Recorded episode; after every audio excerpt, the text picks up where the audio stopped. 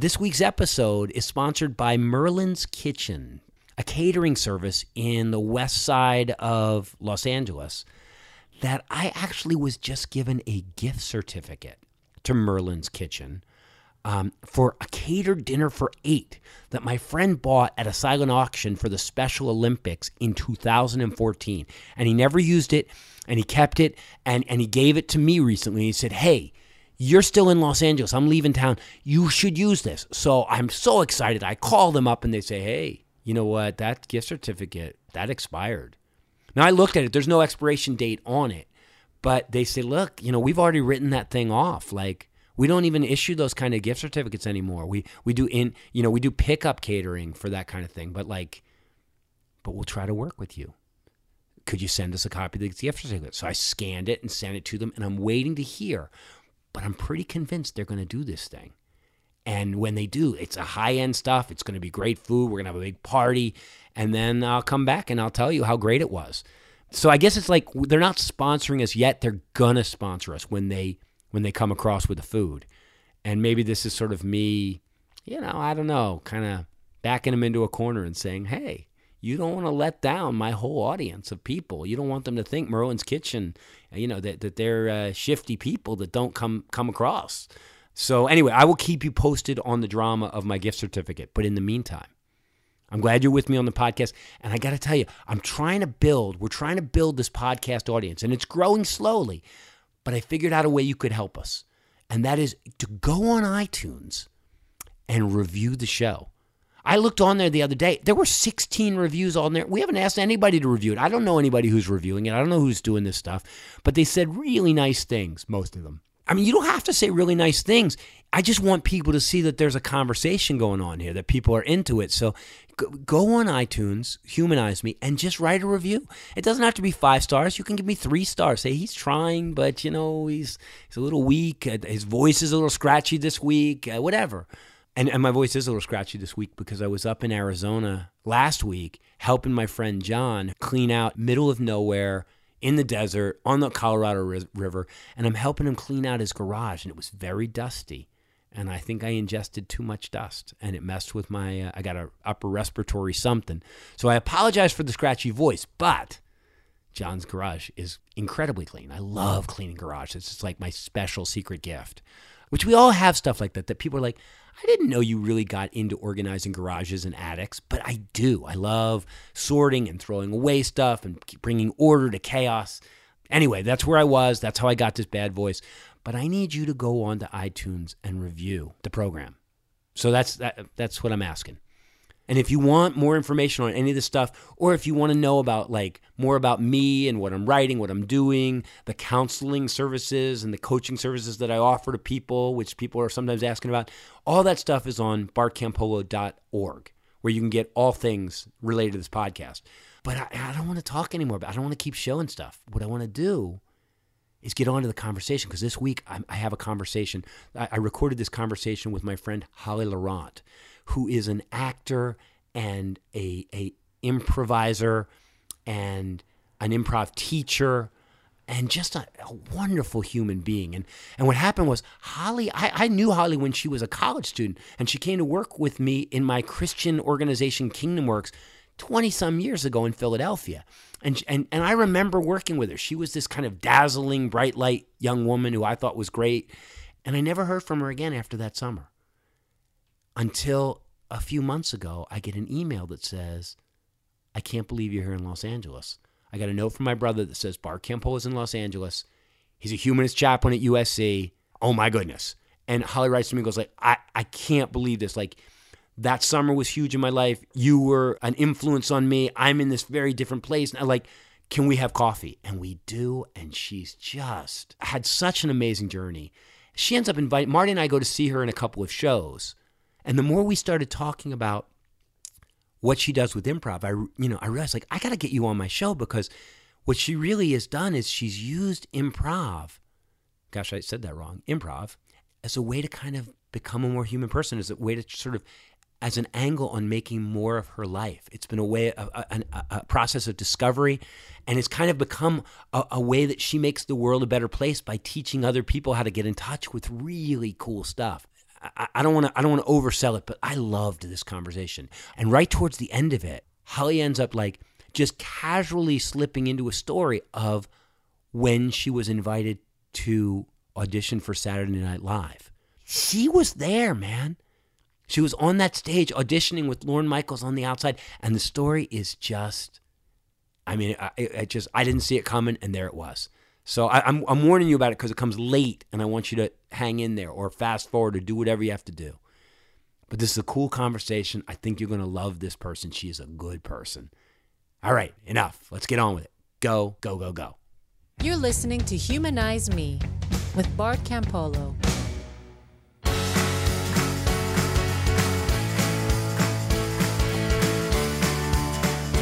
Here you are. Yes. In my version of Marc Maron's garage. Not nearly so cool. That seat, Barack Obama has not sat there. Though my daughter Miranda has. So, you know. Both good humans. Yeah, there you go. It's going to be like being on the steps at 6601 Woodland Avenue in Southwest Philly. Sitting on the still remember the address of the house? Isn't that crazy? Yeah. The church. Presbyterian Church, 6601 Woodland Ave.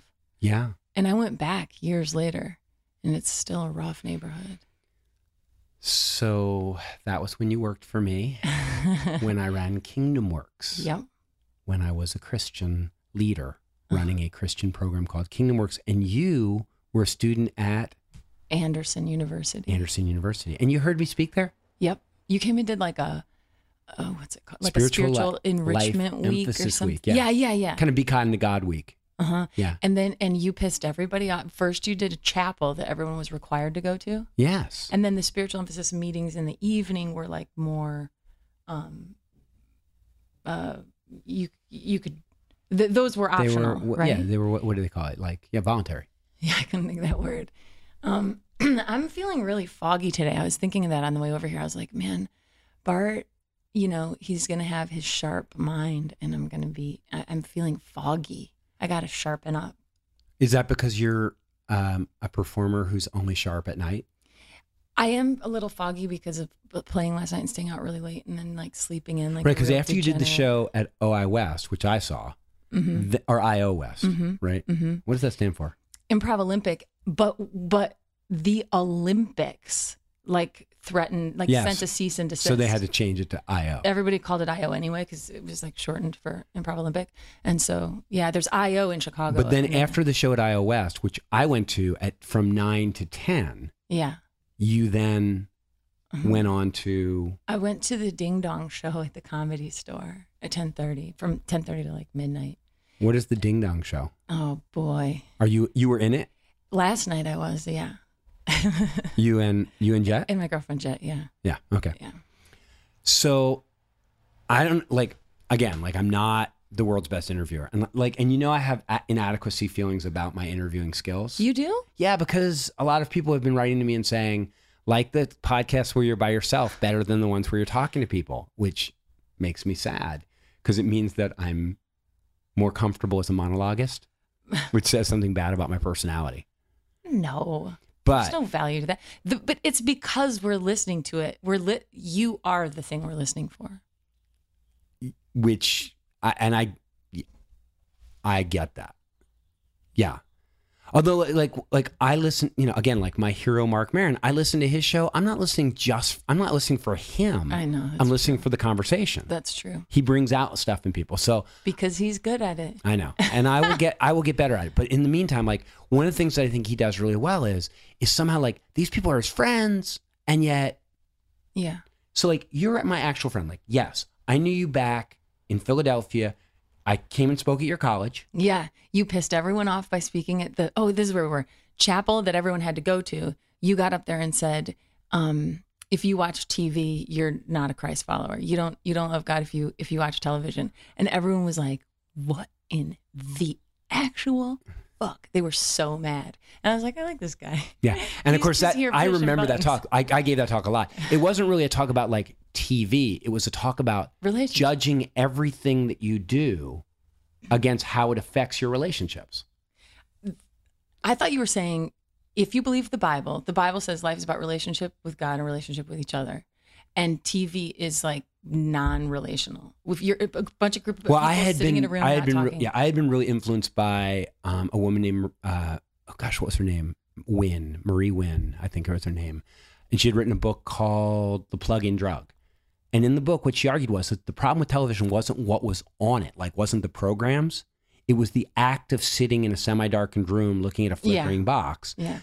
And she had all these studies about how that affected children's brain development, right, and their ability to form sentences and relationships, their ability to connect. And like the evidence is pretty compelling that kids who spend a lot of time interacting with, at that time, television, now all devices, that it inhibits their ability to function in interpersonal relationships, which is why a lot of times, like the book I'm reading now is called Reclaiming Conversation. And it's the same, it's an updated version of a very similar argument where she's saying like, look, this technology actually changes our brains. The way we relate to this stuff and the fundamentals of the human experience are changing because you have all these people that are more comfortable texting each other. Yeah. Even if they're in the same room. Because they're like, then I can edit myself. Yeah. And I'm scared. So I was an early, you know, my negativity and fear of all change, my Luddite anti-progressive tendencies were on display early. I mean, I was only in my 30s, and yet I was already saying that everything's going to come to an end and everything's horrible. And all these years later, I don't do it in the name of Jesus anymore, but I'm still worried that if if relationships are in some ways essential to the human experience, that some of the ways that some of the technologies we're creating mess with that. But I was at Anderson, and those kids were totally not prepared. Like they were totally prepared for me to say sex and drugs on television are really a problem. You should never watch. And I was like, it doesn't matter. You could be watching Mr. Rogers. It is the act of watching television that will undermine your ability to form meaningful relationships. Yeah. And they didn't like that, did they? Well, I thought you were doing it kind of strategically so that people would come to the night meetings who actually were open to listening and having a dialogue. And I thought you were weeding out the people who were like, you don't like TV, you can fuck right off, Bart Campolo. I thought you were weeding them out. Yeah, I mean, you definitely want to do something when you show up at a place like that, like, you want to do something to create a stir so that people are talking about you. Right. And then they want to come back and they want to talk with you. Yeah. And then I came to all the night meetings and I was like, oh man, you were doing compassion stuff. But then when you talked, you said one thing that I remember so well. You were like, I don't care if you have dirty magazines under your, this is before the internet. You're like, I don't care if you have dirty magazines under your bed. I don't care if you're sleeping with your boyfriend.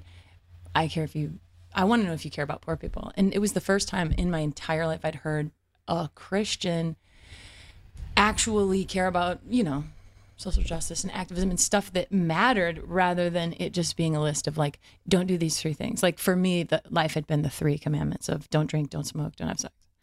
And that's not with a stronger emphasis on don't have sex. Oh my gosh. Unbelievable. Unbelievable. Pull your chair in so you're closer to the mic naturally. That way you don't have to always be leaning. But I'm also trying to not like slurp my coffee. I'm trying to go away. Okay, because you're groggy. Because, okay, so like, here's the thing.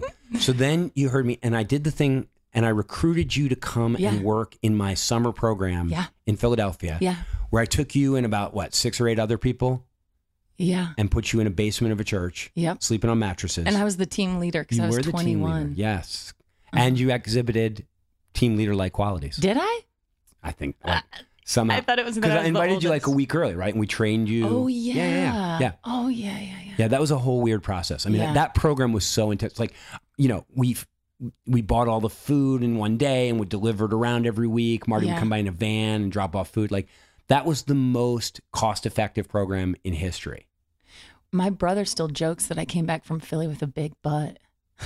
Really? Because you ate so much government cheese. Yeah. We had our particular site where we were living, we had all cinnamon and apple flavored things because you got the food that like fell off a line or something. I could be remembering. No, but you know what? We would also feed the kids government lunches and breakfasts. And then when we would have a place for them to throw away the stuff they hadn't eaten. And then we would, if the stuff was unopened, we would pull it out and that we would eat that. And that was a lot of cinnamon and it was just horribly unnutritious stuff. Yeah. We had, that whole summer, everything was, we had cinnamon and apple, granola bars, cinnamon and apple, cereal, cinnamon and like everything was cinnamon and apple. And we would sleep with the lights on because it kept the roaches from crawling on us. Because we had these. Yeah. We put you in really harsh places. We had to sleep with the lights on because mattresses were on the floor and the roaches were on the floor. So, but if you keep the lights on, they stay at the perimeter of the room and they don't crawl on your body. And we had this like one little shower. I used to put kids in really difficult situations, and that was part of it was because like it was about breaking down stuff and I was like, and nobody had cell phones then, so when you were there, you were there. It was I loved it. I remember like shaking for like 2 weeks when I first got there, like shaking with, I was like, what have I was terrified. And then you were in the heart of the ghetto too. Yeah. But it was so great. And then once I like really settled in and accepted it, if I thought I was shaking at the beginning, I was shaking twice as hard in the end of I didn't want to leave. And I remember you were like, don't go back to college, stay and only do this. And I was like, whoa. Did I try to talk you into not going back to college? Yeah. And I really struggled with it. And I went back, I finished school, but you know what, you know why I tried to talk you? I didn't try to talk everybody out of going back to college. Because at the end of these summers, I would have like 50 kids working for me, 60 kids working for me. And then at the end of the summer, I would take them away on this retreat to some church. We'd just take all the mattresses out to some church and we'd be there for 3 days to kind of like do final evaluations, to reflect and all that stuff. And during that time, I would always meet with each student individually at some point during that time. Yeah. I would stay up all night long meeting with students. And I remember that when you're there, do I remember every student that worked for me? No. I mean, a lot of times, like when they'll write to me, because I especially since I left the faith, a lot of those students wrote to me and said, oh, I left the faith a long time ago. Like, you know, like now we can talk. But others are like, oh, this is so sad, but can we talk? But in any case, I don't remember every individual student, but I remember a handful from every year that struck me for one reason. The reason that you struck me that summer was it felt like even though you were at this Christian college, you were kind of running with a faster crowd there. Yeah. And you weren't perhaps living I coped by testing every boundary. Yes. And so I thought, hey, this is a person who's come alive in this environment of radical service and social justice. And if she goes back there, she'll just get swept up with her old boyfriend and everything will get, you know, she'll just get going on that stuff. And it wasn't so much that you would become a sinner. It was that you would lose your social justice energy. Yeah. And so I was trying to keep you so that it could solidify more. Yeah. You know what's funny? I was worried about you going back and getting just caught up in. And just becoming like a party girl. Yeah. Yeah. Which you had in you. Yeah. Oh, yeah. Is that what happened? No, but I always was. That is my, the way I've sort of coped with that belief system was just to rebel. It's getting better the more you had to stay inside though and rebel. Like you're like, I will go to Christian college and rebel. Yeah. Like, well, I will work for a church and inside rebel. Yeah. You like, it's funny how like you got to stay there. But well, when it was so deeply ingrained, like cause your dad's like Johnny Evangelist. Yeah. Yeah. And so I was like, this is the truth. Like it's real. It sucks that it's real. It's so sad. It's real. Yeah. Yeah. And I'm like, oh, so, yeah. So that was really tricky. I mean, I can remember, it's funny too, that you thought that Anderson, the background I'd come from, I thought Anderson was like quote unquote liberal for like Christendom. They were pretty. Yeah. That's how far to the right you were. It was so like, because I had professors who, when I took my first like philosophy class, I'll never forget Dr. Reed he would always listen to my, we would have to read, we would like do these writings and then read our thoughts to the whole class, which we would discuss things and read these different books. And he one day gave me this book called The Myth of, I don't remember. Myth of Certainty? No, The Myth of Satan. I'm like, Myth of Certainty was a book that helped a lot of people that were struggling with, you know, the absurdity of faith, but yeah. Myth of Satan. It was Satan or the devil. I'm messing it up. So he was trying to help you out. Yeah. And I remember just looking at him and like my eyes you crossing. You could get fired. My like steam coming out of my ears. And I was like, what? Because for somebody to say, I just, and you know what? I remember arguing in Philly with the Eucharistic minister of the Presbyterian church I was living in, because she was talking to me about like the myth of like, you know, I think it was the Garden of Eden or Adam and Eve and the original sin and all that stuff. And I was like, what are you talking about? Myth. That stuff like, happened. Yeah. And so even like presbos were like progressive compared to what I had come from, you know? Yeah. Yeah. No, you came from so hardcore. Yeah. So, but when, I mean, you came from faith healings and yeah. Yeah. Yeah. My dad would anoint me with oil when I got like the flu, you know? Yeah. Get some like that kitchen oil. Nice. But I remember looking at my Dr. Reed and being like, you saying there's no Satan is like if somebody said to me, look, I know you've been swimming in pools, taking showers, drinking water your entire life. There is no water. There's no water. Like you really profoundly think that there is because you've been in these showers and you've been diving in these pools and you've been drinking. And you've been feeling these sensations, but there actually is no reality behind those sensations. There's no water. Yeah. That's how, you know. That's how tectonic it was. Whoa. Okay. So like, I'm going to fast forward because like, so you came and you worked for me. You had this powerful experience of being in the city. Dragging bloody rats out in the traffic, in the garbage. Tough service and all that stuff. You were helping little kids, running summer camps. It was all nice. Kiba, I still wonder about her. And so then you go back, and you never see me again. I know. I got your newsletters. Did you get my newsletters? Yeah.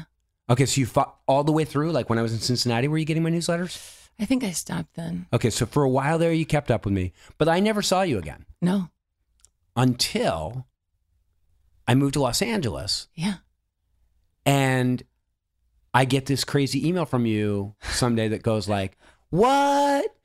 Like, my brother just sent me this note that says Bar Campolo isn't a Christian anymore and lives in Los Angeles. And it turns out like 5 minutes away from me. Yeah.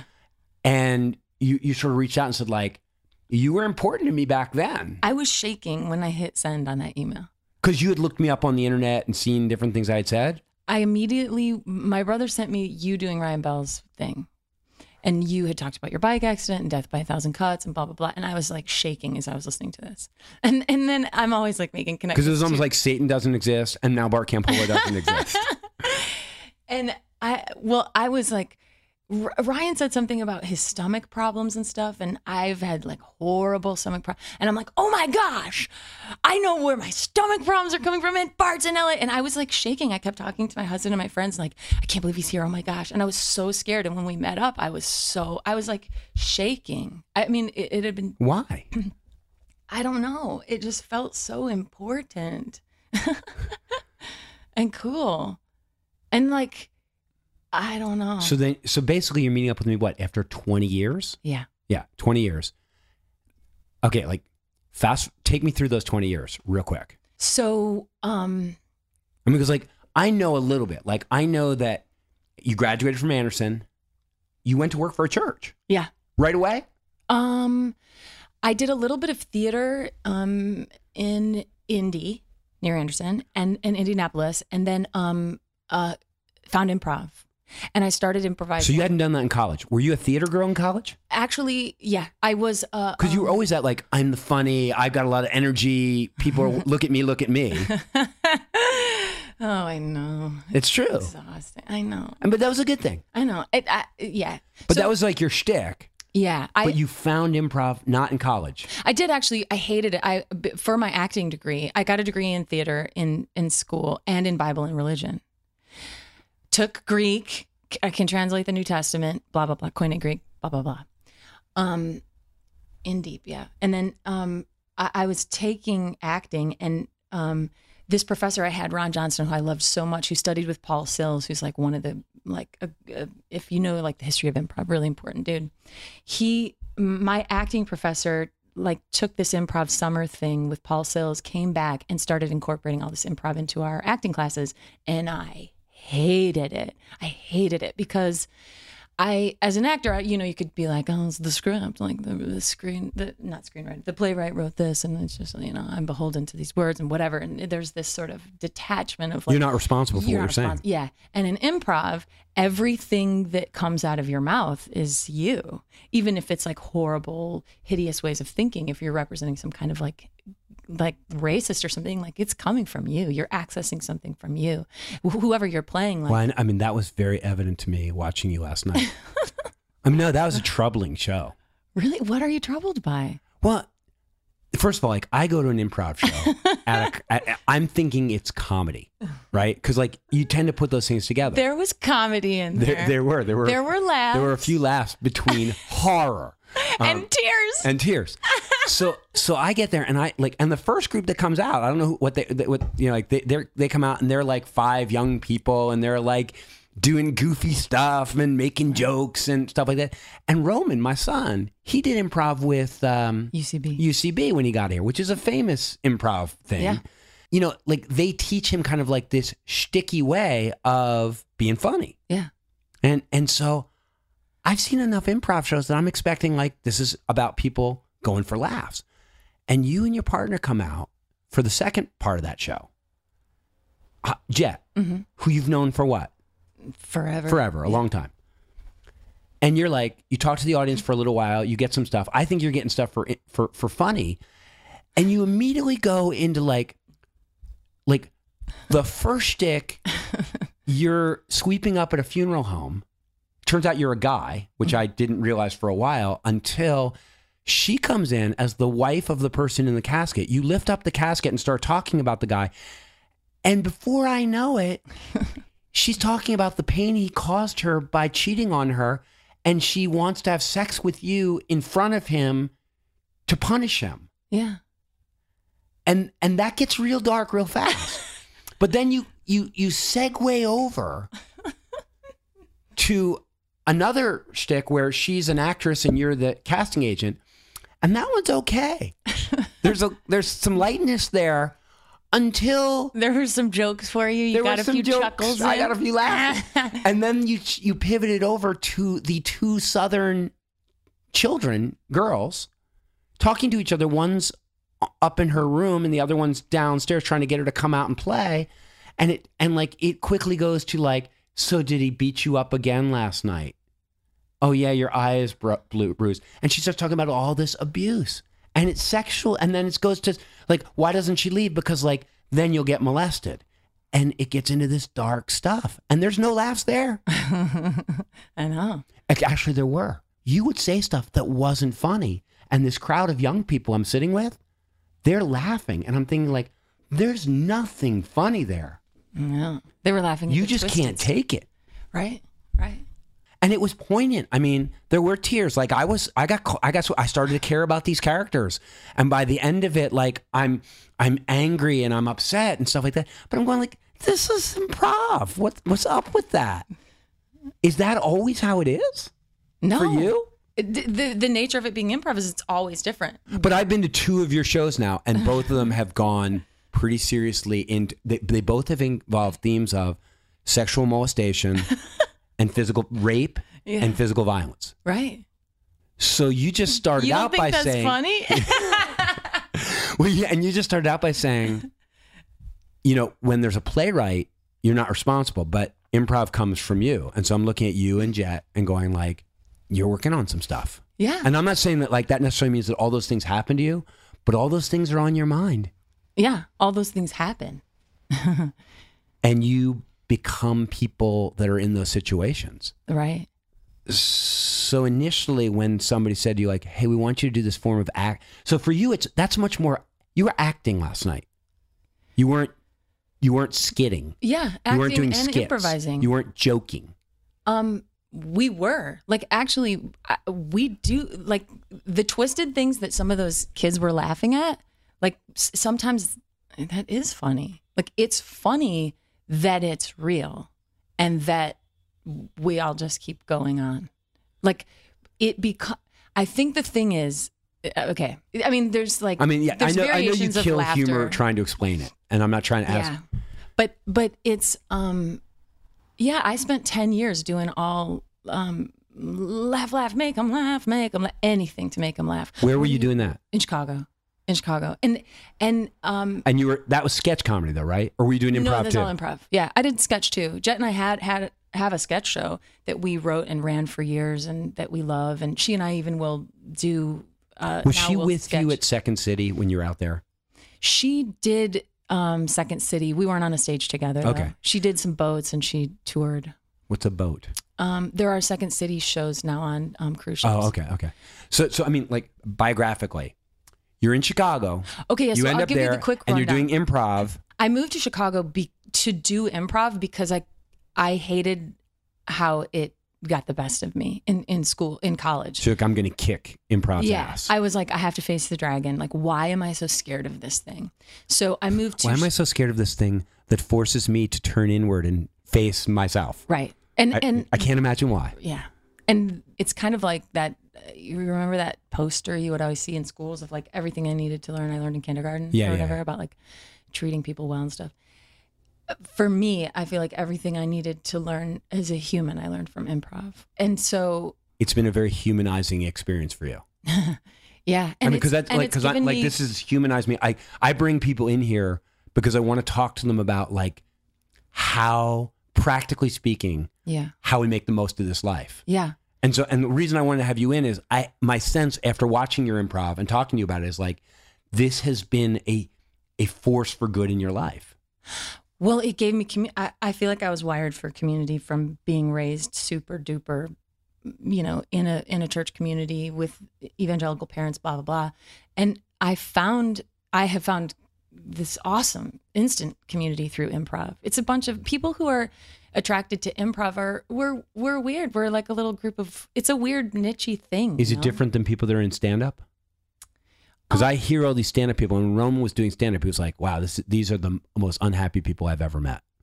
A lot of them are. Are improv people miserable? A lot of them are, but not everybody. You know, there are people who create from that place of pain, and then there are people who create from a place of creativity, and then there are people who create from a place of like silliness. What about you?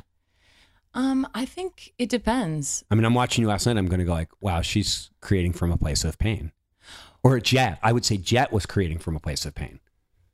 Yeah. But not always. Like sometimes, like it can go from scene to scene. You'll be drawing on pain, and then you might be drawing on like the silliest, dumbest. Like she kept doing that actress with that weird voice last night because she just thought it was funny, and she likes playing bad actresses right now, and so she just kept wanting to go back to that one. Yeah. And so it just it's this constantly spinning thing that keeps changing. But it's also that. But so you went to Chicago because you were like, this thing scares me, but I want to find it out. And you found it it turned out to be a good thing for you in Chicago? Yeah, I just got in so deep. All I cared about was your community. Yep. I moved to Chicago because I'd heard of Second City because like growing up, I grew up without TV. My parents probably read that same book. And no, they read the good book. Yeah. And in many good ways, my mom was like, kids need to play. You need to go outside and play. You need to play games. You need to engage, you know, life. And I think that was really good. And so I grew up without TV, but when I was in high school, then I think we had TV. And I would VHS tape, Saturday Night Live every week. And I would memorize all the girls' parts, just the girls' ones. I don't know why. And and I would sit and like do it at dinner every night. I'd be on and just regurgitating. Who were the actors back then? Oh man, was that like that wasn't Rodan, Dana, and all that stuff? No, it was more the Mike Myers and Chris Farley era. Okay, yeah. And by the way, I walked out of IO West. Yeah. Chris Myers' star is the one you walk on when you come out the front door. Chris Farley.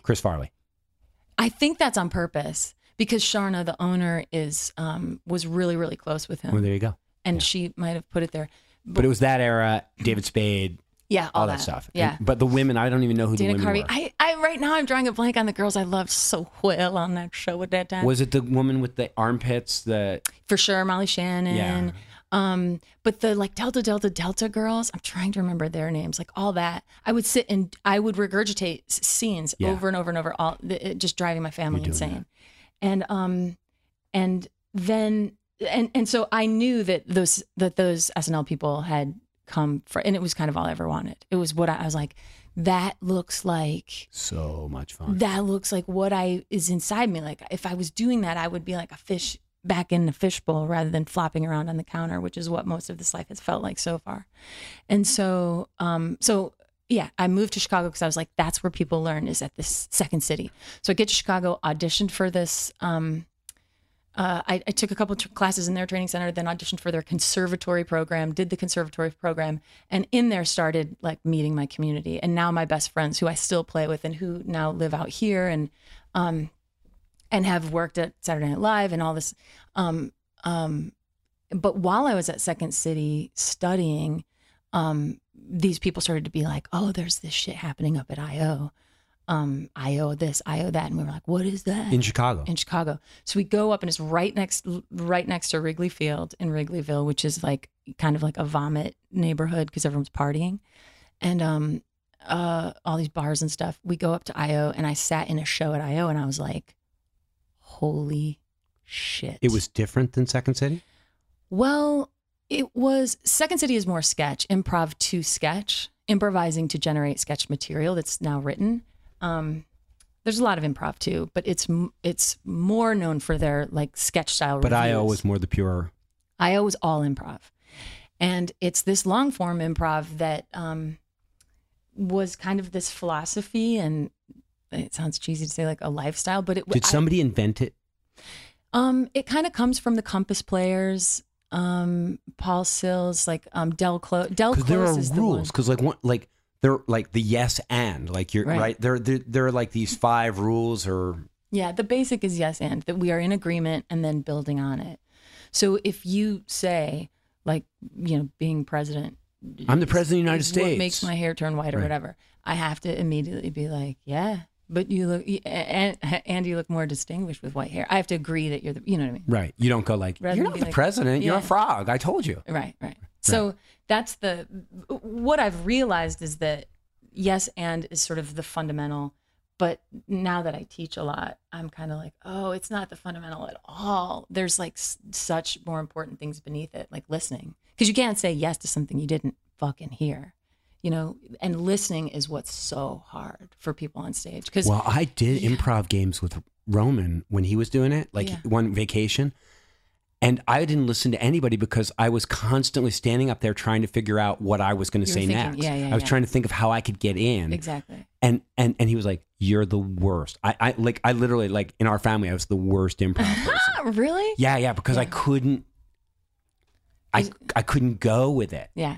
You were planning and judging and putting pressure on it. Yeah, planning and judging. Yeah. And, my kid's nickname for me is like Judgy McJudge. And I struggle with judgment in all areas of life, which people are surprised by because I seem like such a warm and open person. Yeah. But there's a lot of work that goes into me being warm and open. Wow. Yeah. Yeah. I think I struggle with that too. And that's one of the things that I'm grateful to improv for. I think fundamentally it's about trust. You have to trust yourself. And that goes back to why I hated it in college, is that I was insecure. I didn't trust myself. I didn't believe, I was so self-conscious of what people would think of me. And it was that people pleasing disease, and then that desire to please existed in my early improv for a long time. And I think what you experienced last night is partly finally getting to a place where when you've played long enough, at least for me, playing long enough and becomes, for me, has been this really freeing thing to be like, it's actually not about pleasing the audience. It's actually for me about, we do such twisted, dark things to test the audience to figure out where their threshold is, because I used to do everything I could to stay on the pleasing them, make them laugh, side of the threshold. Now you want to understand your audience. Now you have to push it all the way, because if you've got zero fucks to give in terms of I'm not here to please you. I'm here to play and to explore with this other person. Like, and I think that's what you were having in your head when you were trying to do improv games, is like, you're in a state of invention, rather than in a state of discovery together. Like, we're exploring this.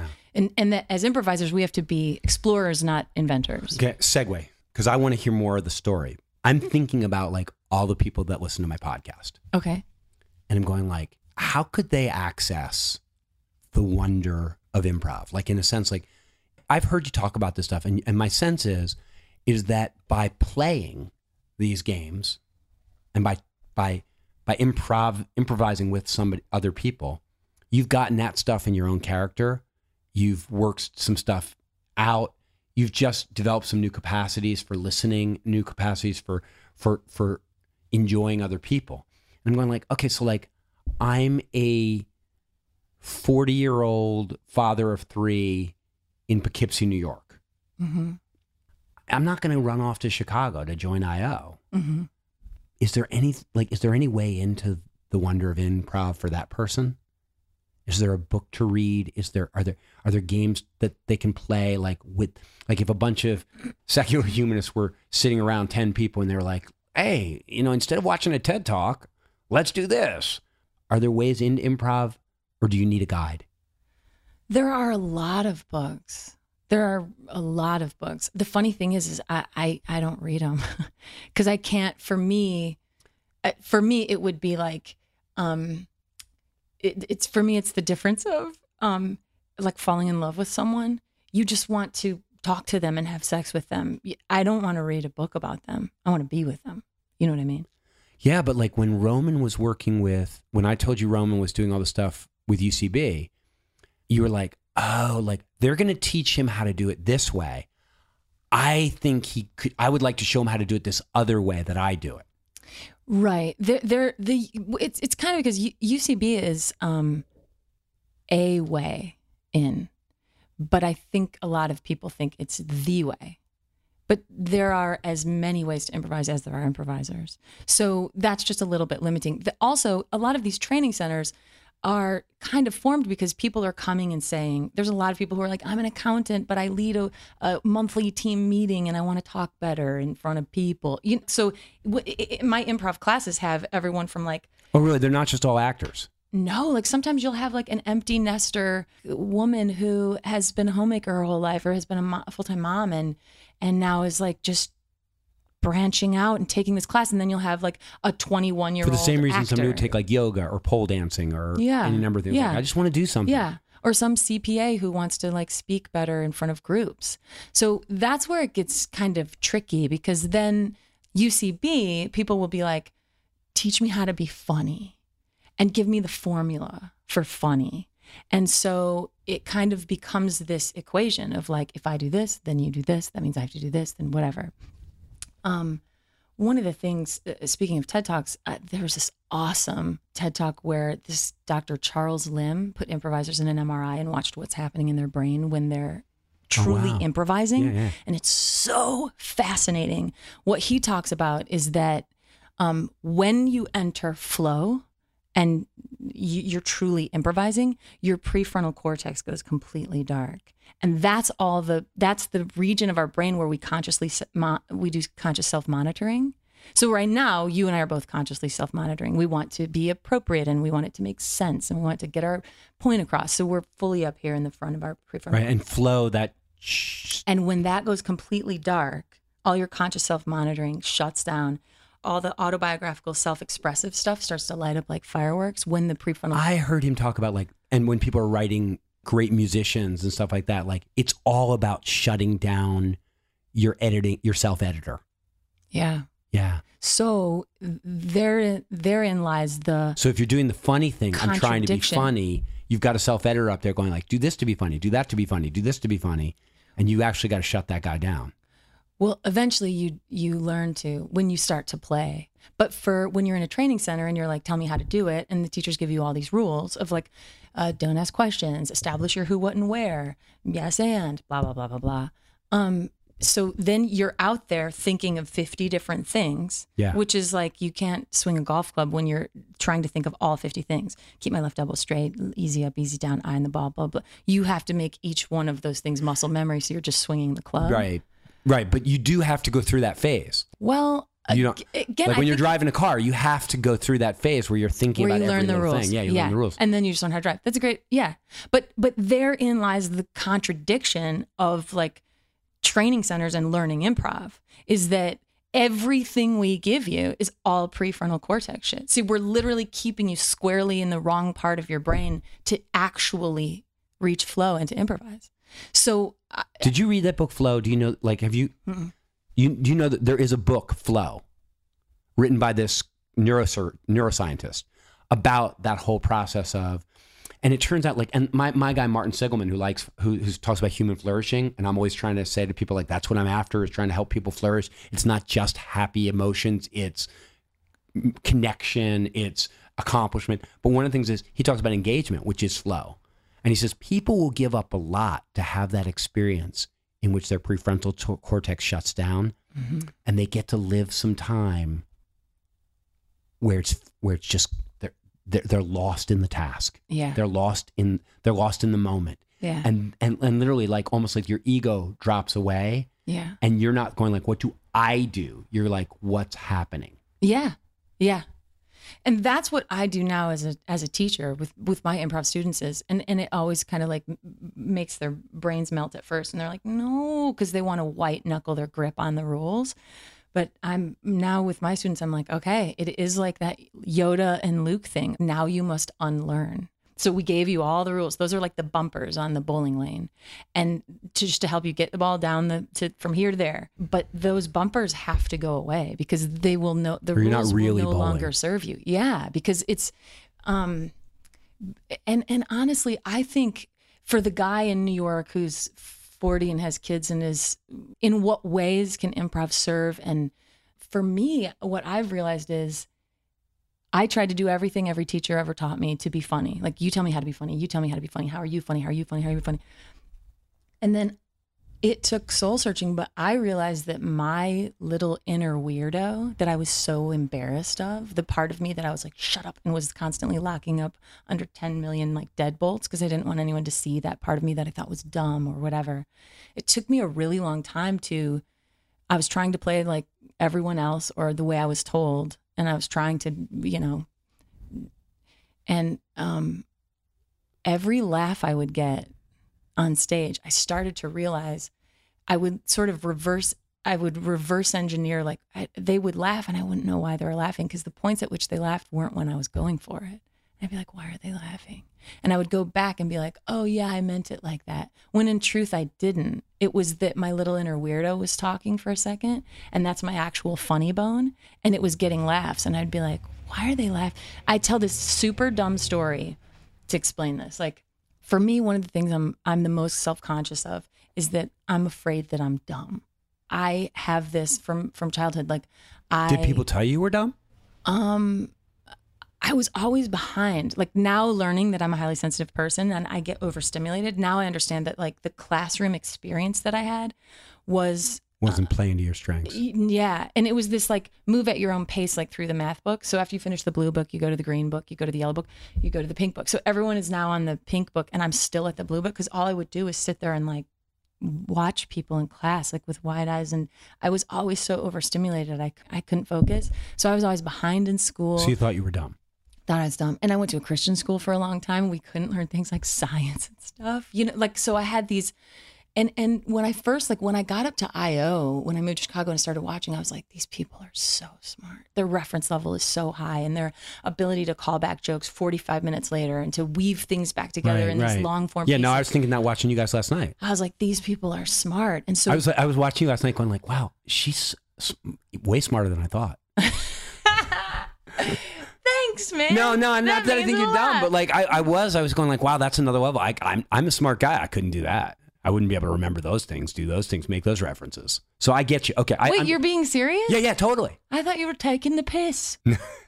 So I realized early on, I was like, ooh, improvisers are really smart. And so that created a deep fear inside me where I'm like, oh, they're going to realize that I'm not smart. Yeah. And so I was always trying to play smart, to play strong, and to all of those things.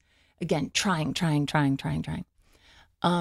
And this is the dumbest story, and I always tell it because it's the perfect example. But when I first started dating Greg, I was like, oh, I was putting my best foot forward, trying to impress him. I'd had a really bad broken heart. I was just not in a good place. And I would like wanted that relationship to work because I was so tired of being alone. I was just trying so hard. We were driving one time and we were going to visit his grandparents in Michigan. And we were driving through this little tiny town, one little post office, one little stop sign. And we went by this big storage facility that said Eagle Storage. And I was like, oh, wow. And Greg was like, what? And I was like, this must be a really weird place that so many people would have eagles, that they would need a, like, and he kind of chuckled. And I was like, and then I realized what I had said. And I was like, oh, there aren't eagles in there. There's just storage stuff in there. But it said Eagle Storage. So I thought that place was full of eagles. And it wasn't until he chuckled that I acted like I meant it like that. Right. But I didn't. I thought there were eagles in there. So you see how I'm afraid I'm dumb, right? So like, but then that's a dumb story, but it's like when I started to recognize that happening more and more on stage, I'd be like, why did they laugh at that? Then I started to be like, oh, if I just let that little inner weirdo who sees the world that way, even if it means I'm a fucking idiot, I'm dumb, I'm not intellectual. Who's in some sense just a literal reader. Yeah. I'm just very concrete and, you know, right. And once I started letting her talk, then I started playing. Yeah. And it started being funny and it started being fun. And then it also was healing because I was accepting that part of me that I had been like locking up so and starving her. And she's my funny bone. And so now that just took me a long time to just let myself start expressing how I see the world. And now I always tell my students that of like, I have a hunch that maybe the very thing you're hiding from us is the very key to you becoming like the greatest player. Maybe. Yeah. And so it's. So what would happen if 10 people who didn't know very much about improv, they had seen it, they liked it, but they didn't know very much about it. They all got together in a room and they invited in an improv teacher and said, we want to play. We want to do this for 10 weeks. Yeah. Would there be value there? Oh my God. Yeah. Yeah. Because, you know, I meet with all these people who we're all trying to figure out how to create these secular, spiritual communities. Yeah. You know, and in a sense, like a lot of times there are people that are trying to sort of recapture what they miss out of church. Yeah.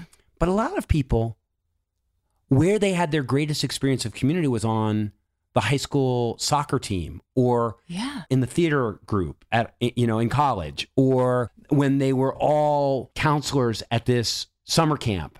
And so a lot of times I'm sort of like, when you're trying to create a community that enables people to make the most of their lives, that opens them up to relationships, that opens them up to wonder, that helps them get at, unpackage some of their pain and feel less alone in the world.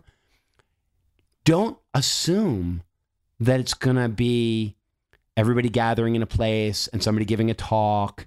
Like, it could be a lot of different ways. Like it could be like you could start a community choir and like the act of singing together is well known to bring people together. And, you know, and you could have dinner after the choir practice and people could just start talking about stuff and you never know. And so that's where I'm going, like, somebody out there, I'm thinking, if you really want to create a secular community, if you're like missing church or you never were part of anything or you're lost in a city, like another model would be to get an improv teacher and go like, I'm going to invite all these people that I think need to connect. And instead of like sitting around and reading a book about connecting, we're going to do this for 10 weeks and see if it makes us feel closer to each other.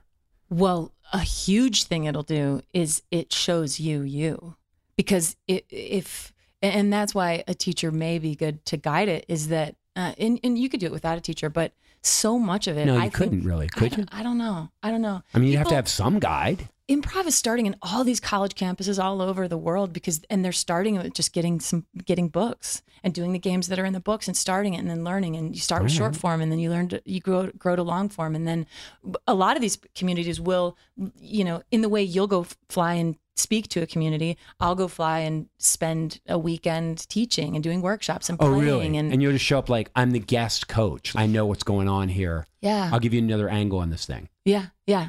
Interesting. Because especially I like to, this is not an ad, but I'm like, so if somebody was listening, they were like, yeah, we want to do that. Or they could call someone like you or you. Yeah. You could give them some tips, or you could say like, I'll come out and spend a weekend with you. You have to pay me this much, but I'll do it. Yeah. Yeah. That all improv teachers everywhere will do that because we're all broke. Yeah. But it's not a lucrative profession, is it? Oh God. Unless you get hired by Saturday Night Live or something. Well, you develop a skill, yeah, that then you use, that you try to use in jobs. And there are different, I mean. But I mean, you're making it. Yeah. You're a professional actor. Yeah. Right? Yeah. And writer. I'm the funny thing is though. No, there's a lot of funny things. Yeah? Just none of them in the show last night. And we should say it all came back full circle because at the end of the show, the woman came back to the casket scene. And they did. They had sex in front of her husband. Without a condom. It was a horrible experience for me. Like, no, it wasn't. I mean, like, you know, my old uptight Christian self, I was thinking like, yeah, it was, that was raw. It was tense. It was pretty graphic too. But it also is, it's fun to create that tension because if you think about it, that's how comedy works a lot, is you have to create that tension so that you can break it with laughter, and so that then the laughter is more like, oh, it's this like therapeutic healing thing. But I think in the beginning, when you first start playing, when you're trying so hard to be funny, you'll just do anything for the laugh. I mean, and I mean, like that was a high level of, you have to have a lot of trust in your partner. You had a lot of trust in what's going on. But I watched that audience and me, and I was riveted. Like especially with those two girls, I cared about them. I know. And it was painful for me. And one of the girls was sort of making jokes about, well, get it over with. Get it over with. Like you're going to get molested anyway. You're going to get touched. Get it over with. Yeah, get it over with. You're going to get hit. Get it over with. And that was painful for me. Yeah. Because I've known kids who that was their attitude about a lot of things. The other thing was really weird was there was a strange moment where you were talking about getting murdered, somebody getting murdered. And Jet was like, well, no, I would be okay with my dad dying if he died of natural causes. And your character was like, they're all natural causes. You get hit by a skillet, you die because your brain is broken. Yeah. And a person wanting to hit you, that's natural. Like, and you know, I think about that a lot, that human beings, like, we're not in nature. We are nature. Right. You look at a beehive and you go like, oh, look, that's a natural phenomenon. But you look at a McMansion on a hill and you go like, that's a blight on nature. No, that's a human beehive. Yeah. And like those people made that out of their own desires and out of their own instincts. And like, you could trace all that stuff back to the same cells that started the beehive. Yeah, exactly. All life, you know. So that was like this really profound point you made last night where you were like, they're all natural causes. And so I'm watching this crowd, like I'm all into it. It was a very moving experience for me. Oh, cool. But that was the moment where I decided to kill him. And that was so fun because I was going to kill him. Right. And I was going to get her out of there because he was hitting her and beating her. Her dad was beating her up and I think he was a drunk and stuff. But the moment I decided to kill him, I pictured it and I envisioned it and how like scary and gross and graphic and horrifying it would be. And it felt like that's so good. Did you ever see the movie Sling Blade? Yeah. Yeah, because the killing is rough. Yeah. But in the moment where I decided to kill him, and we never got to that in the scene, but the moment where I decided to kill him, what was happening inside of me in that moment was it felt amazing. Because in life, I'm not going to kill anybody and I don't want to kill anybody. Sometimes I want people dead, but I'm not going to do that. But that's the difference between in life, we maintain morals. On stage, we make mischief. Like that's where you get to feel all of those things. Yeah. It's so great. I mean, have you ever read a play? And when you read a play, you're like, oh my God, I can't believe the stuff they write in this. This is like horrifying, disgusting, cruel, like, because that's the stuff we put on stage, because we're working through that stuff. So yes, there are a ton of improvisers out there who are like, if it's not fucking funny, keep it off stage. Like, this is supposed to be funny. I want it to be funny. People come here to laugh. And a lot of improv is that way. Not always. Sometimes I am. On certain nights, like Thursday nights more, like Thursday nights when I play with another group, it's much more about, I'm looking for a different kind of magic on those nights. It just depends. So is this why all your personal relationships are so good and functional now, because you've learned all this stuff and you've translated this into the rest of your life so deftly? That's going to take a long time, but it's I mean, I'm messing with you, but like, now you are taking the piss. You're married. Yeah. Are you a better listener for being an improver, or do you go like, damn, I do that when I'm improving. I'm more accepting in that space than I am when I walk in the door. Yeah.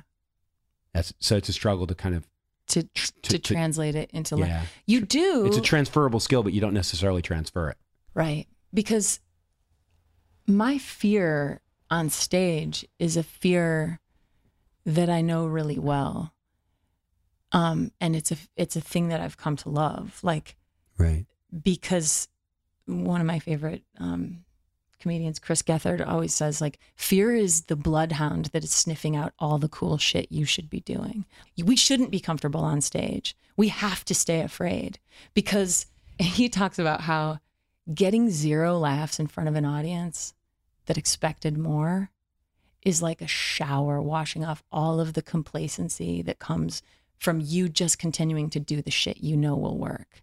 Because this is about taking risks. So when you become comfortable, you have to find the next risky thing that scares the shit out of you, yeah, because therein lies your next discovery. So that's why, like, what you were experiencing last night that felt like a dark and twisted show was to Jet and I, we were having so much fun because we were risking at the expense of no laughs. We were making risky moves to figure you out. To find this group of people in this room this night, what is your threshold of what you can hear and what you can tolerate? And then, now that we know what your threshold is, now we can dance on it and go over it and come back. And that, there, now we're doing work where everyone in this room is having an experience that will never happen again. And that's why you don't see a lot of videotapes of improv. It doesn't work. It doesn't work. It doesn't. Like, I've seen, like, I couldn't videotape that last night and brought it home and say, hey, Marty, check this out. No. This is awesome. No, it has to be. You literally had to be there. Yeah. We have to be in this room together for it to happen. See, and that brings me all the way back around to, like, me at your college saying television's a mess. Any experience that you didn't have to be there is different than an experience where you did have to be there. Yeah. And if the videotape is as good as the wedding, it wasn't a very good wedding. Yeah. You know? Yeah. And I know, like, there's some things where the recording is better than if you were there. You know, like a Beyonce song, the recording, they fix it all up and it's all there and it's all layered. But this is different. And I'm thinking that one of the problems that we have in our lives right now is that we're more and more trafficking in experiences and in memes and in ideas that can be easily shared via social media. So we create stuff that's shareable. This podcast is shareable. And so that's really, like, limiting. I'm trying so hard to stop saying like. Sure. But the idea that as we do more and more of the shareable stuff, we're maybe losing our taste and maybe losing some of our chops for appreciating experiences where it's not going to be shareable, but it's still valuable. Yeah. You have to be there. Yeah. When I think about trying to create fellowships, trying to create communities, when I think about, like, the group of people I used to have dinner with on Monday nights in Walnut Hills in inner city Cincinnati, I could show you a videotape of those dinners. I could show you a videotape of the dinners I have with my college students at USC. They're not impressive. Mm-hmm. Like I had some guy from the Secular Student Alliance come out, the president of the big organization that works with on college campuses all over the country came out. He was like, can I come see your program? I was like, you can, you're not going to be impressed. Like it's 30 people eating dinner together. Mm. But when he was there afterwards, he said, I've never seen anything like that. And I said, what? He said, those people love each other. You can tell. They know each other. Like they trust, even the ones that don't know each other, they're like, there's a vibe in there where they're like, oh, if you're sitting at this table, I can talk to you. That was stunning. And I thought like, yeah, but if I send him a videotape of it, mm. you know? Yeah. So, I mean, I think that there's something like when people say to me, what happens after faith? What happens when I don't believe in God anymore? One of the great things about believing in God is that it gave you an entrance into a community that is really good at manufacturing experiences that are transcendent, that make you feel like you get swept up. 500 people singing a song and, you know, staying up late on a retreat and throwing your sticks in the fire and like telling stories that you don't really even believe, but they really... Yeah. You know, spin you off into this space. And a lot of times when people leave the faith, they miss that. Mm-hmm. And I think that a lot of them go on the internet and they're like, can I find a video about secular thought? Can I see a debate? Can I watch an Alan Watts poetry video? Can you give me a poem that'll move me? And like poems can move you and videos can move you and songs can move you, but they will never move you in the way that being in a room with people who are getting at their fear and getting at their realities, you have to be there. Yeah. And so I think that one of the things I would say to people that listen, that are sort of trying to figure out like, what do, you know, people write me emails after and they're like, what do I read next? You know, what should I watch? When's that documentary coming out? You know? And I'm like, all that stuff's really good. And even this podcast, like, hope you like it. But on some level, this podcast is only really valuable if it catapults people into going like the way you were with your Saturday Night Live thing, where you're like, you watched it, you memorized it, but then you're like, I need to go do that. Yeah. It's not enough just to watch it or even to mimic it. Yeah. I need to do it. Yeah. And that's what I, like, I kind of hope that people are listening to you going like, the way that woman talks about improv, I need to go do something like that. Hmm.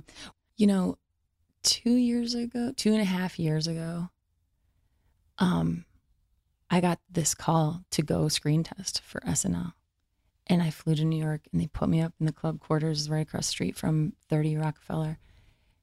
And I walked onto that stage, that spot where the celebrity guest host does the monologue each week. Yeah. And I was looking at those boards under my feet.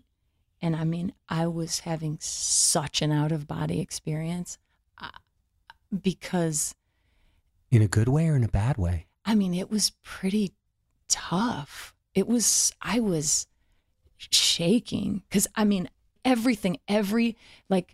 for 14 years in Chicago, every night doing bar prov, improv, any kind of writing sketch shows, getting together, having writing partners, touring, all that stuff, finally getting to the main stage at Second City, which was all I'd ever wanted. To get there. And then, yeah, and to be called up and to be flown out and to stand on that spot. So is Lorne Michaels in the room? Yeah. Oh my goodness. And it's just a table, like they've set up some folding tables and there's like 8 people sitting there not laughing and you have 5 minutes. And I mean, I was so out of body the whole time. I was just like, holy smokes. They put you in. They must know that nobody can pull it off. It's funny. You can go back and watch people's auditions. Some of them are online. And like, I think Jimmy Fallon. Yeah. His is on there. He does all these impressions and, but they put you in people's dressing rooms, like current cast members' dressing rooms before you go down. And I mean, I was shaking to the core. It was just to be called up in that moment of like, and that teenage girl inside of me that had been doing it at the dinner table every single night. I was like, oh my gosh. And, man, there was this moment where, so somebody came up and they were like, I'm going to come get you in about 5 minutes, you know, a page. And I was like, thank you. and I'm in there just sort of like rummaging through everything in the dressing room to be like, what kind of booze does this actress like and stuff? And just being mischievous. And then they showed up at the door and they were like, okay, it's time, follow me. And you go down through like the bowels of that, you know, place. And I came out and they were like, wait right here behind these bleachers. And I was waiting there and they were like, when we point to you, walk up to that camera guy, his name's Chris, and he will give you instructions about when to move or whatever. And so I'm standing there under the bleachers just shaking. And I'm looking at this guy, Chris. And finally, Chris looked at me and he gestured for me to come over. And I went and stood next to him, shaking like a leaf. And he was like, Holly. He knew my name. I'm sure it was on the paper in front of him. He was like, how are you? And I was like, yeah, I'm pretty nervous. And he was like, yeah. He's like, I can't wait to see what you do. I'm so excited. He's like, just do it for me. I'm going to be right next to this camera. When you see the red light go on, and I'll point at you. That's when you go. And he's like, do it for me. Do it for me. He's like, I can't wait. I'm so excited. I'm so excited to laugh and to just see what your thing is. He's like, I'm so excited. And I just threw myself at him and hugged him. Because that meant the world to me. Because I was like, bless his heart. To have someone be that cool and to go out of their way in that moment. Yeah. Oh my God. Did it help? A little bit. I mean, I know you're not on Saturday Night Live, so it didn't go that well. Yeah, it did. I mean, that I don't know how you could do that. It was, I mean, I walked around New York. A bunch of friends were there with me, and my girlfriend Katie, who'd been on the main stage with me for all three reviews I did at Second City, she was there too. And so we went out that night just with the intention of drinking our fool heads off, because we were just, you can't even, it's like, yeah. I have to shut this down. I have to actually like fill my body with a depressant to slow this down, you know? So we went out and it was one of those nights where like, it didn't matter. We could have drank. You couldn't kill the beast. No. And we couldn't even get, I was stone cold sober. I couldn't even get intoxicated. I was just like, because it was, and the whole next morning walking around. How long is it till they call you? You just don't. You don't know. That's what. They never call? No. They never say no? You don't get any feedback. You get nothing. You hear if they want to see you again. But otherwise you get nothing. Nothing. And that'll burn your noodle, man. Like, because I walked off and I'm like, man. Come on, that's just like, wrong. I would give anything to just know if they were like. Just close it out. Yeah. It burned my noodle to be like, man, were they like, when I walked off, were they like, wow, really good, but the look is wrong, or she's not there yet, or were they like, that was a joke, who thought that was a good idea? I know you don't listen to this podcast, but like Marc Maron's podcast, I don't know if you know this, he's a comic. You knew that, right? Mm-hmm. But he had a shot like you did. Mm-hmm. Yeah, he's obsessed with Lorne, isn't he? And Lorne turned him down. Yeah. And Marc Maron's been angry about it and upset about it for years. Every SNL person's come on his podcast. He asked them questions about Lorne. So then he finally booked an interview with Lorne. Did he do it? Oh yeah, it's vintage. Oh my God! No, you need to hear it as somebody who had that experience. You need to hear it. But what happens is that he's like, he had played over in his mind over and over again all the things that Lorne said to him, because he had a meeting with Lorne. All the things Lorne said to him, and way back when felt like Lorne put him down. Lorne told him that what he was doing wasn't important, and he confronts Lorne about all this stuff, and he's like, no, that's not what I meant by that, and listen to that, and like they unpackage it, and it's like closure for him 20 years later. Whoa. But the reality of it is that he's carried that around. He's carried that moment around with him his whole life. Yeah. And you don't seem to be carrying it that same crazy way, but that's a tough story. It's interesting. Yeah, I'm okay with it. I mean, you're fine. My girlfriend Katie, 6 months later, neither of us heard anything. We went back to our job at Second City. I ended up having my last night at Second City and getting in the station wagon and driving to LA and moving here. And 6 months after that, Update called Katie, Weekend Update. And Katie's been writing for them ever since. She's written there for 3 seasons now. And so I'll go up and visit her and go to live tapings and go to the after party and And it's cool. It's cool to see behind it, but I also kind of can see the mature side of me is not very well developed, but that tiny mature side of me is like, yeah, it's probably good that I'm this might here. Not have been good for you. Yeah, no. It's a difficult environment. It's a difficult environment. And the people who work there, it depends. Like if you have a certain temperament, you might do okay. And then some people, it's eating them alive. Yeah, well, you know what? I'm not sorry. You know, like I'm not sorry you didn't get that. When I really think about who you are and who I've gotten to know in the last 6 months, and I think about what I know about that lifestyle, yeah. I'm not sure that would have been a great gig for you. Yeah. And when I think about what I saw you do last night, it's not as big an audience. It's not as much money, but I don't know, like you had to be there. Yeah. Like right. It's real. And the way I look at it too is, I look at it as affirming that I even got that call. Oh yeah. That was incredibly affirming to be like, these people who have an eye for it are like, oh, maybe there's something there. And in my mind, I'm like, I know there's something here. And yeah, the people who did get it are, they're doing well in their career, and there's going to be even better jobs after that, and they're making money, and I have no money. Oh wait. And I'm like, I know what I wanted to tell you. What? Lorne Michaels, what he says to Marc Maron. Oh yeah, what? He says to him, it wasn't that you weren't good enough. It's that we needed somebody in this slot, and you didn't fit with the people that we had right then. Right. He's like, it's like a grid. He's like, it's like you're running an orchestra, if you will, yeah. And like you need a violin or you need a third right. violin. Or, you know, and he was like, a cello. And he was like, you just weren't what we needed at that moment. He said, if it had been a year earlier, two yeah. years later, yeah. and you didn't need to be something other than you are. He's like, look at you, you're here, you're fine. You're great at being you. It's just that you yeah. didn't fit that in that moment in my mind. And I could have been wrong. Yeah. And so I think like, yeah, when you're in the conversation, it means like you play violin well enough that you could play in that orchestra. Right. You could play in a world-class orchestra, but maybe not in this orchestra in this moment. And it's not because you're not as good a player as the other players. But that was what I remembered. And I thought like, great. Holly, yeah, you got to the level at which you were among the 150 people. I guarantee you the best 15 actors are not the 15 they choose. Because I've put together teams and I don't choose the best 15. I choose the 15 that I think will work together the yeah. best. Yeah.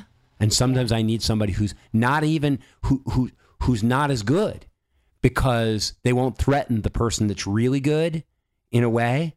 It was amazing. It's amazing. I mean, like I got goosebumps when you told me that you had stood on that spot, not because that spot is so amazing, but because it's just so amazing that you got there. Yeah.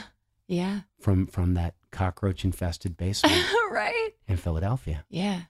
Hey, listen, I know like we'll keep talking because yeah. we're buddies, but like, I'm going to end this. This has been really good. Thank you so much for talking to me. Yeah. Yeah. I'm really grateful. Thank you so much for having me. I was really looking forward to this. Cool. Thanks. So that was my conversation with Holly Laurent. Find out more about her at her website, hollylaurent.me. I saw her at IO West on Hollywood Boulevard here in Los Angeles. And if you check with IO West, she's there twice a month. She plays a lot of other places around the country, and all that information is available. But come on, cool person? All right, see you soon. For more information about the work of Bart Campolo, please visit barcampolo.org.